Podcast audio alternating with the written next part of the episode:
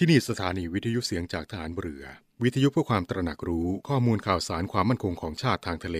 รายงานข่าวอากาศ และเทียบเวลามาตรฐาน จากนี้ไปขอเชิญรับฟังรายการ ร่วมเครือนาวีครับ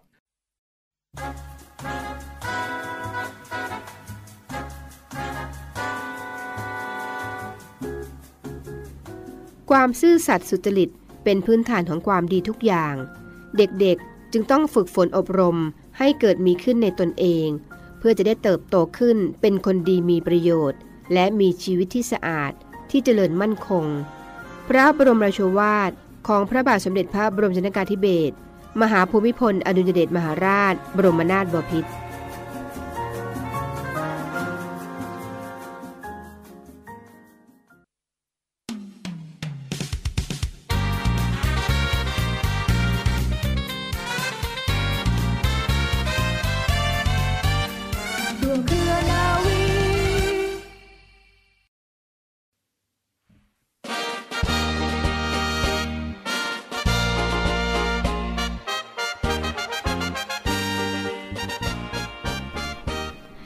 สวัสดีคุณผู้ฟังทุกท่านค่ะ ขอต้อนรับคุณผู้ฟังทุกท่านเข้าสู่รายการร่วมเครือนาวี กับเรื่องราวสาระความรู้และข่าวสารที่นำมาฝากคุณผู้ฟังกันเป็นประจำทุกวัน วันนี้อยู่กับดิฉันเรือโทหญิงปณิสราเกิดผู้นะคะสำหรับเรื่องเล่าชาวเรือในวันนี้ค่ะคุณผู้ฟัง มีเรื่องราวประวัติความเป็นมาของวันกองทัพไทย ตรงกับวันที่ 18 มกราคมของทุกปีมาฝากคุณฟังกันค่ะ วันกองทัพไทยเป็นวันที่ระลึกในวาระที่สมเด็จพระนเรศวรมหาราช ทรงกระทำยุทธหัตถีกับพระมหาอุปราชาของพม่า โดยถือเอาวันที่ 18 มกราคมของทุกปี เป็นวันกองทัพไทย ตามการคำนวณจากเหตุการณ์ในประวัติศาสตร์ ที่ระบุว่าพระองค์กระทำยุทธหัตถีในวันจันทร์แรมสองค่ำเดือนยี่ปีมะโรง จุลศักราช 954 คำนวณได้ตรงกับวันที่ 18 มกราคม พุทธศักราช 2135 ในปีพุทธศักราช 2135 พระเจ้าบุเรงนองโปรดให้พระมหาอุปราชา นำกองทัพทหาร 240,000 คน มาตีกรุงศรีอยุธยาหมายจะชนะศึกในครั้งนี้ สมเด็จพระนเรศวรมหาราชได้ทราบความว่าพม่าจะยกทัพใหญ่มาตีจึงทรงเตรียมไพ่พล มีกำลังพล 1 0 0 0 0แคน เดินทางออกจากบ้านป่าโมก ไปสุพรรณบุรี ข้ามน้ำตรงท่าเท้าอู่ทอง และตั้งค่ายหลวงที่บริเวณหนองสาลาย เช้าของวันจันทร์แรมสองข้ามเดือนยี่ปีมะโรง พุทธศักราช 2135 ค่ะ สมเด็จพระนเรศวรและสมเด็จพระเอกาทศรส ทรงเครื่องพิชัยยุทธ สมเด็จพระนเรศวรทรงช้าง นามว่าเจ้าพระยาชัยยานุภาพ ส่วนสมเด็จพระเอกาทศรส ทรงช้างนามว่าเจ้าพระยาปราบไตรจักรช้างทรงของทั้งสองพระองค์นั้นเป็นช้างชนะงาค่ะ คือช้างที่มีงาได้รับการฝึกให้รู้จักการต่อสู้มาแล้ว หรือเคยผ่านสงครามชนช้างชนะช้างตัวอื่นมาแล้ว ซึ่งเป็นช้างที่กำลังตกมัน ทำให้ในระหว่างการรบจึงได้วิ่งไล่ตามพม่าและหลงเข้าไปในแดนของพม่าค่ะ มีเพียงทหารรักษาพระองค์และจตุรงคบาทเท่านั้นที่ติดตามไปทัน สมเด็จพระนเรศวรได้ทอดพระเนตรเห็นพระมหาอุปราชาทรงพระโคสสารอยู่ในร่มไม้ กับเหล่าเท้าพระยา จึงทราบได้ว่าช้างทรงของสองพระองค์นั้นหลงถลำเข้ามาถึงกลางกองทัพ และตกอยู่ในวงล้อมของข้าศึกแล้ว แต่ด้วยพระปฏิภาณไหวพริบของสมเด็จพระนเรศวรมหาราชค่ะ ทรงเห็นว่าเป็นการเสียเปรียบข้าศึก จึงได้ใส่ช้างเข้าไปใกล้ แล้วตรัสถามด้วยคุ้นเคยมาก่อนแต่ยาววัยว่า เจ้าพี่จะยืนช้างอยู่ในร่มไม้ทำไม ขอเชิญเสด็จมาทำยุทธหัตถีกันให้เป็นเกียรติยศเถิด กษัตริย์ภายหน้าที่จะชนช้างอย่างเราไม่มีอีกแล้ว พระมหาอุปราชาได้ยินดังนั้นค่ะ จึงได้ใส่ช้างนามว่าพลายพัทกรนะคะ เข้าชนเจ้าพระยาชัยยานุภาพเสียหลัก พระมหาอุปราชาทรงฟันสมเด็จพระนเรศวรด้วยพระแสงของง้าวค่ะ แต่สมเด็จพระนเรศวรทรงเบี่ยงหลบได้ทัน จึงฟันถูกพระมาลาหนังขาด จากนั้นค่ะเจ้าพระยาชัยยานุภาพ ชนพายพัทกรเสียหลัก สมเด็จพระนเรศวรก็ทรงฟันด้วยพระแสงของเงาและถูกพระมหาอุปราชาเข้าที่อังสะขวา สิ้นพระชนอยู่บนคอช้างค่ะส่วนสมเด็จพระเอกาทศรสนะคะ ก็ได้ทรงฟันเจ้าเมืองจาปารีเสียชีวิตเช่นเดียวกันค่ะ ทหารพม่าเห็นว่าเกิดการแพ้แน่แล้วค่ะ จึงได้ใช้ปืนระดมยิงใส่สมเด็จพระนเรศวรได้รับบาดเจ็บ ทันใดนั้นทัพหลวงไทยก็ตามมาช่วยเอาไว้ได้ทันค่ะ จึงรับทั้งสองพระองค์กลับสู่พระนคร พม่าจึงยกทัพกลับกรุงหงสาวดีไป นับตั้งแต่นั้นมานะคะ ก็ไม่มีกองทัพใดกล้ายกทัพมาก้ำกายกรุงศรีอยุธยาอีกเลย พระแสงของเงาที่สมเด็จพระนเรศวรทรงพระประหารพระมหาอุปราชาในครั้งนั้นนะคะ คุณผู้ฟังได้พระนามต่อมาว่าพระแสงแสนพลพ่ายค่ะ และพระมาลาที่ถูกฟันปรากฏนามว่าพระมาลาเบี่ยง นับเป็นเครื่องมงคล ราชูประโภคมาจนบัดนี้ ส่วนช้างศึกที่ชนะ นั้นก็ได้รับพระราชทานชื่อว่าเจ้าพระยาปราบหงสาวดีด้วยเช่นกันค่ะ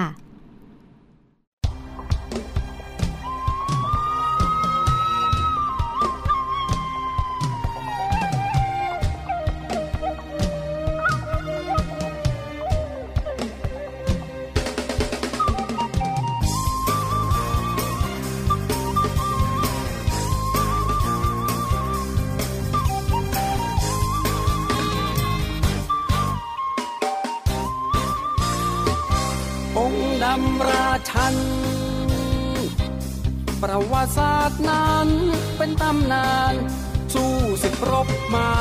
เพื่อลูกหลาน เลือดหลังพระสุธาไม่เคยหวันยอมเป็นองค์ประกันเพื่ออโยธยา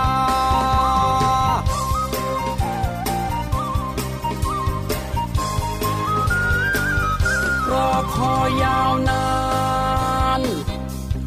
วันสถานที่เป็นไทย สมเด็จองค์พระนเรศวรมหาราชเกรียงไกรผู้ยิ่งใหญ่ คุณศึกเลือดไทยของอโยธยา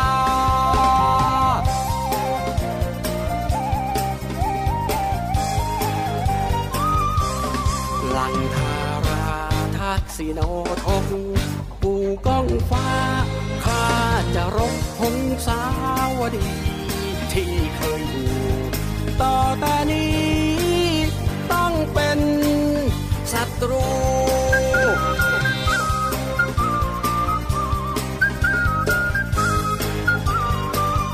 ยังดังกังวานแผ่นดินสถานสะเทือนไป สู้ศึกชนะชัยยุทธหัตถี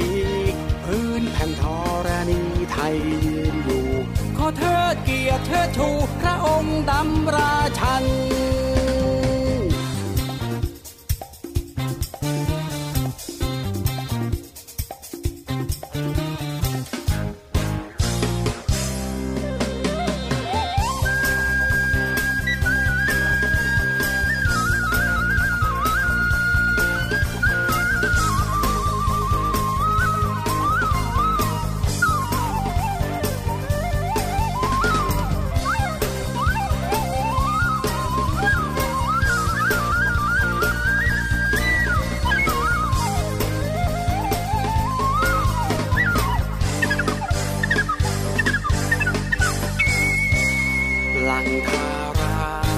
ทักษิโนทง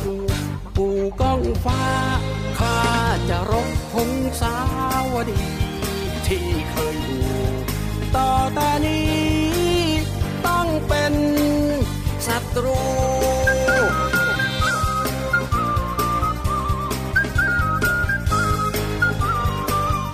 ยังดังกังวานแผ่นดินสถานสะเทือนไป กชนะชัยยุทธหัตถีพื้นแผ่นธรณีไทยยืนอยู่ ขอเทิดเกียรติเชิดชูพระองค์ดำราชัน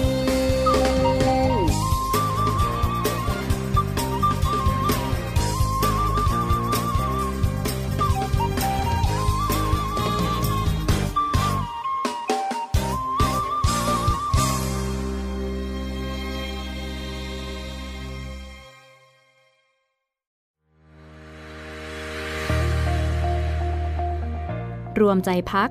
รักชาติ ราชศรัทธา ขอเชิญร่วมติดตามข่าวสาร ภารกิจ และเรื่องราวที่น่าสนใจของกองทัพเรือ ผ่านช่องทาง YouTube กองทัพเรือ โดยการกดไลค์ กดติดตาม YouTube Channel กองทัพเรือ Royal Thai Navy Official Channel มาอัปเดตข่าวสารและร่วมเป็นส่วนหนึ่งกับกองทัพเรือที่ประชาชนเชื่อมั่นและภาคภูมิใจ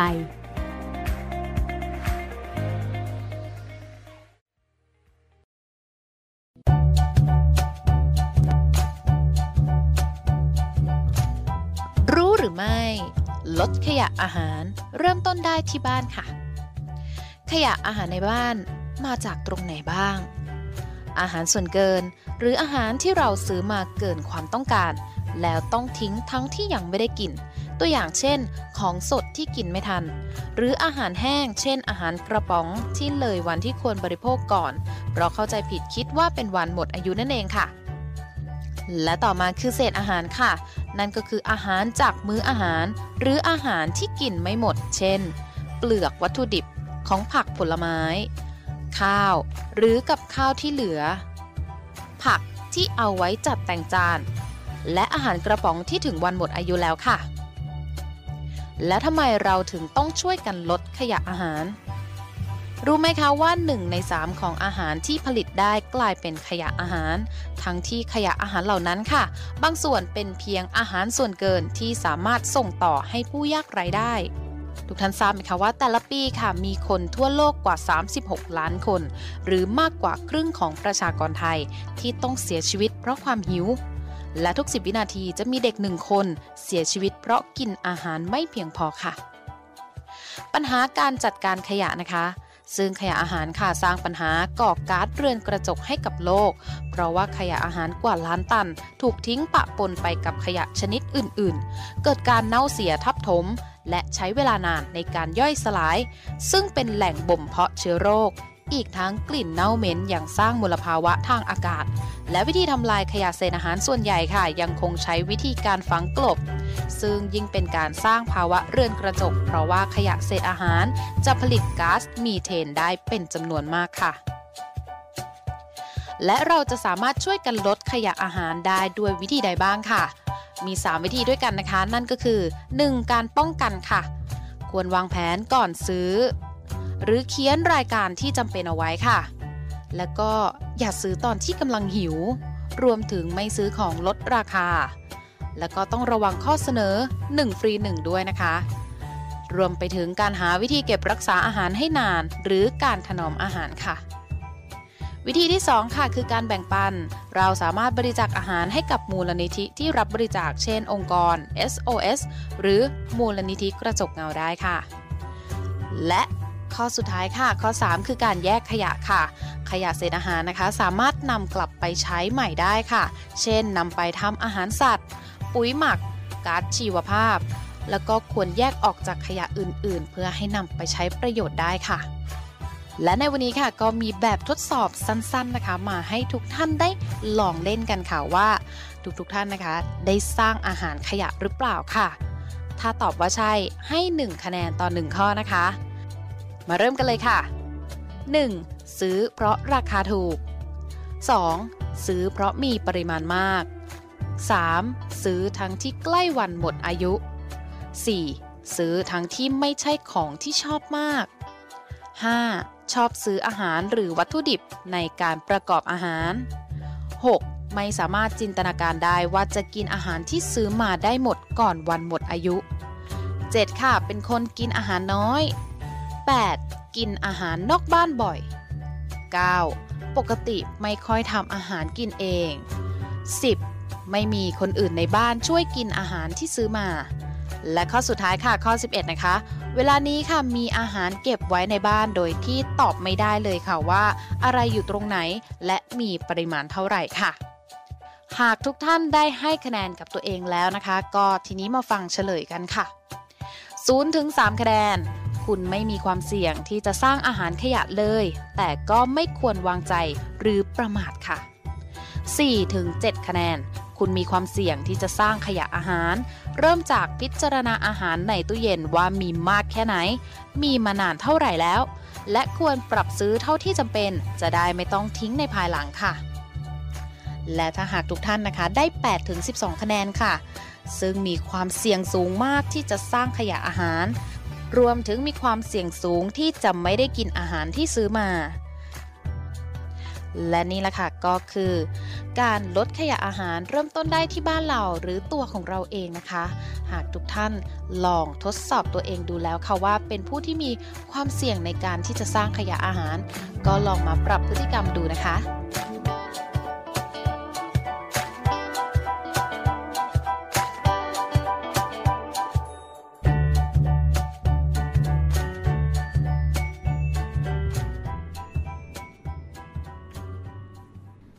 ต่อเนื่องกันในช่วงนี้กับข่าวสารจากกองทัพเรือในรายการร่วมเครือนาวีนะคะรับฟังผ่านทางสถานีวิทยุเสียงจากทหารเรือ สทร 15 สถานี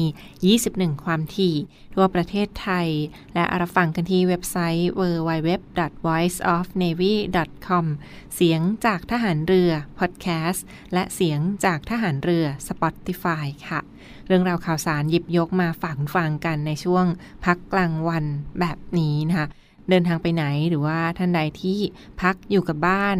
ดูแลตัวเองให้ปลอดภัยจากโควิด -19 กันด้วยค่ะ โรคภัยไข้เจ็บที่ยังคงต้องไม่ประมาทกาดไม่ตกนะคะ ช่วงนี้ร่วมด้วยช่วยกันค่ะ ดูแลตัวเองกันไว้ก่อน จะได้ไม่ต้องเป็นภาระให้กับเจ้าหน้าที่บุคลากรทางการแพทย์และพยาบาล แล้วก็ไม่ต้องไปเจ็บป่วย เสียเงินเสียทอง เสียเวลารักษาตัวเองด้วยนะ ดังนั้นก็